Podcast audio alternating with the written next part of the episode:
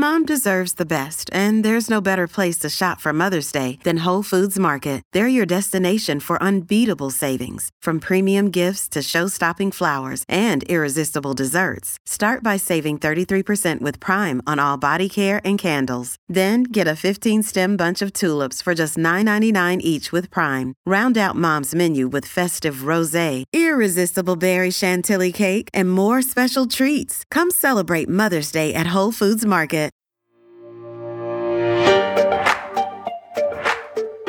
Welcome to Healthy versus Toxic, the podcast where licensed mental health professionals explore what makes a relationship healthy or unhealthy or even abusive, all from a scientifically informed perspective.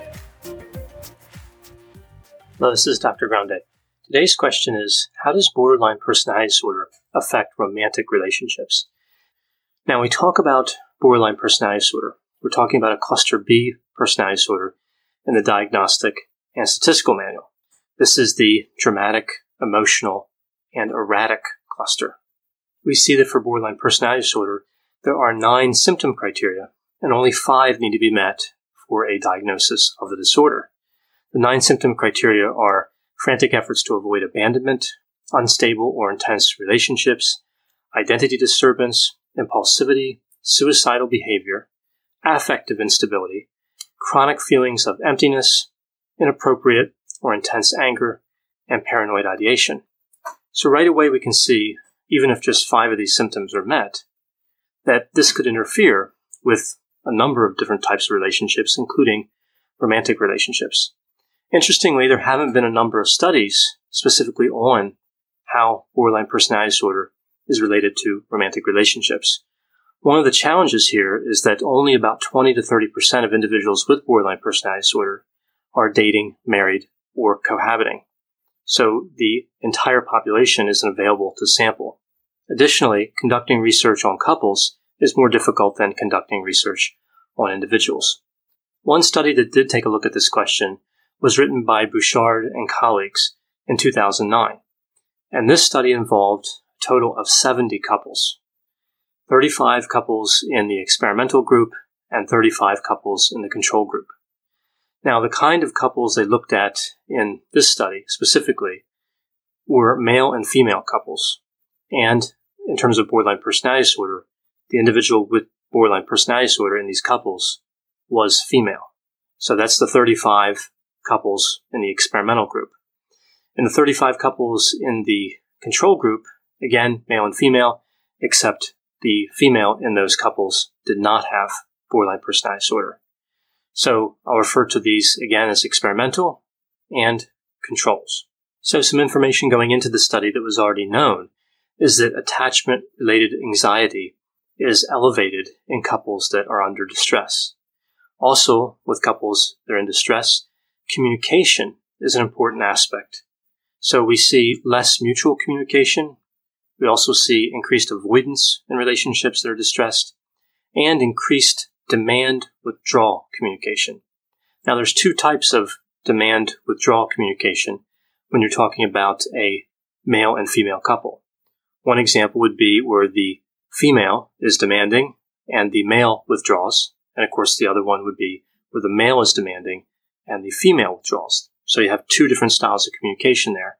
And each has its own different difficulties associated with it. They're not identical in terms of the effect. This study had interesting results about romantic relationships and borderline personality disorder. We know here that 70% of the couples in the experimental group reported at least one termination of the relationship and a reunion. So we see a lot of relationship instability here in the experimental group. And I think this would not be surprising, again, given the symptom criteria associated with borderline personality disorder. A little bit more surprising would be that almost 50% of the men in the experimental group had at least one personality disorder, and 50% of the men in the experimental group would have been eligible for conduct disorder before the age of 15, which of course is one of the symptom criterion for antisocial personality disorder. So it's not that 50% of the males had antisocial personality disorder, but rather 50% met one of the criterion. Welcome to the Bravery Academy. My name is Emma Ferris and I'm your host. This podcast is crafted to share the stories of courageous individuals who've overcome adversity and found the courage to live their best lives. We'll explore the science of well-being, courage and connection, and interview top thought leaders, game changers, and survivors.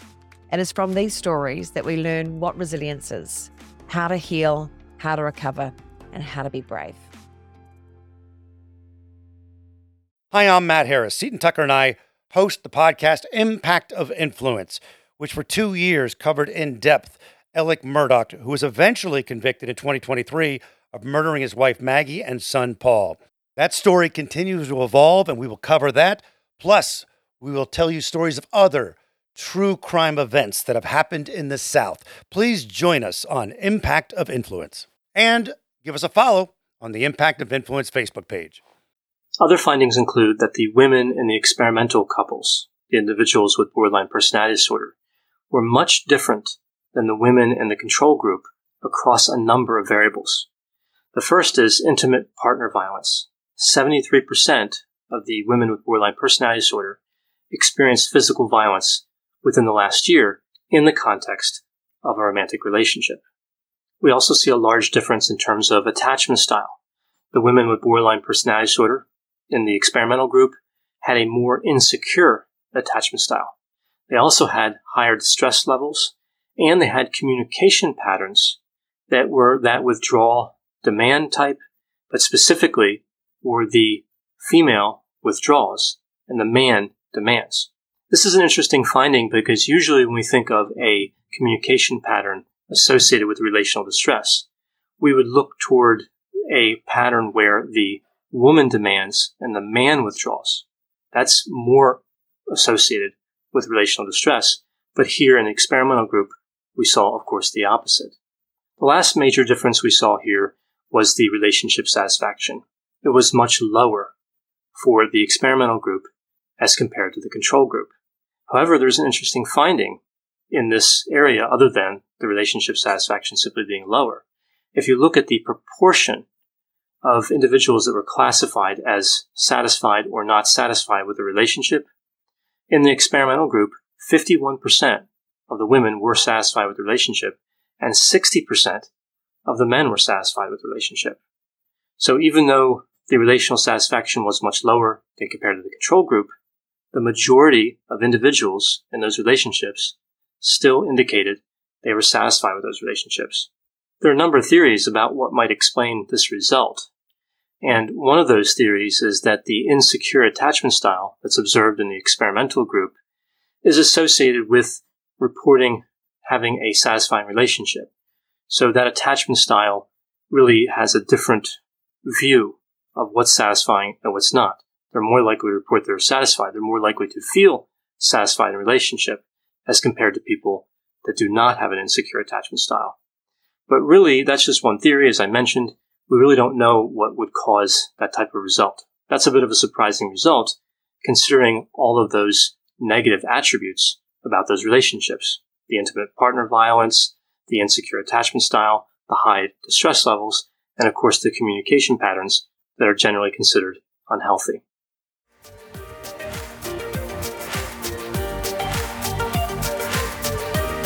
Thanks for listening. This has been a production of Ars Longa Media. The producers for this show are Christopher Brightigan and Madison Linden. The executive producer is Dr. Patrick Beeman.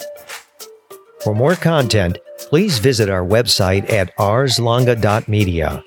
To leave feedback or suggestions, send an email to info at arslonga.media. To find more content from Dr. Grande, including a link to his YouTube channel and his other Ars Longa podcasts, visit our website at arslonga.media. This podcast is intended for informational purposes only and should not be construed as medical or mental health advice. Ars longa, vita brevis.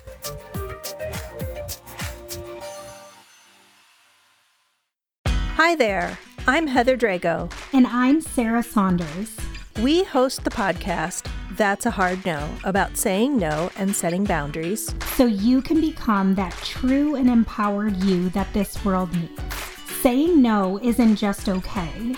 It's the key to living an authentic, fulfilling life. I'm a licensed professional clinical counselor, so while this podcast is in no way a replacement for one on one therapy, I suppose I know what I'm talking about.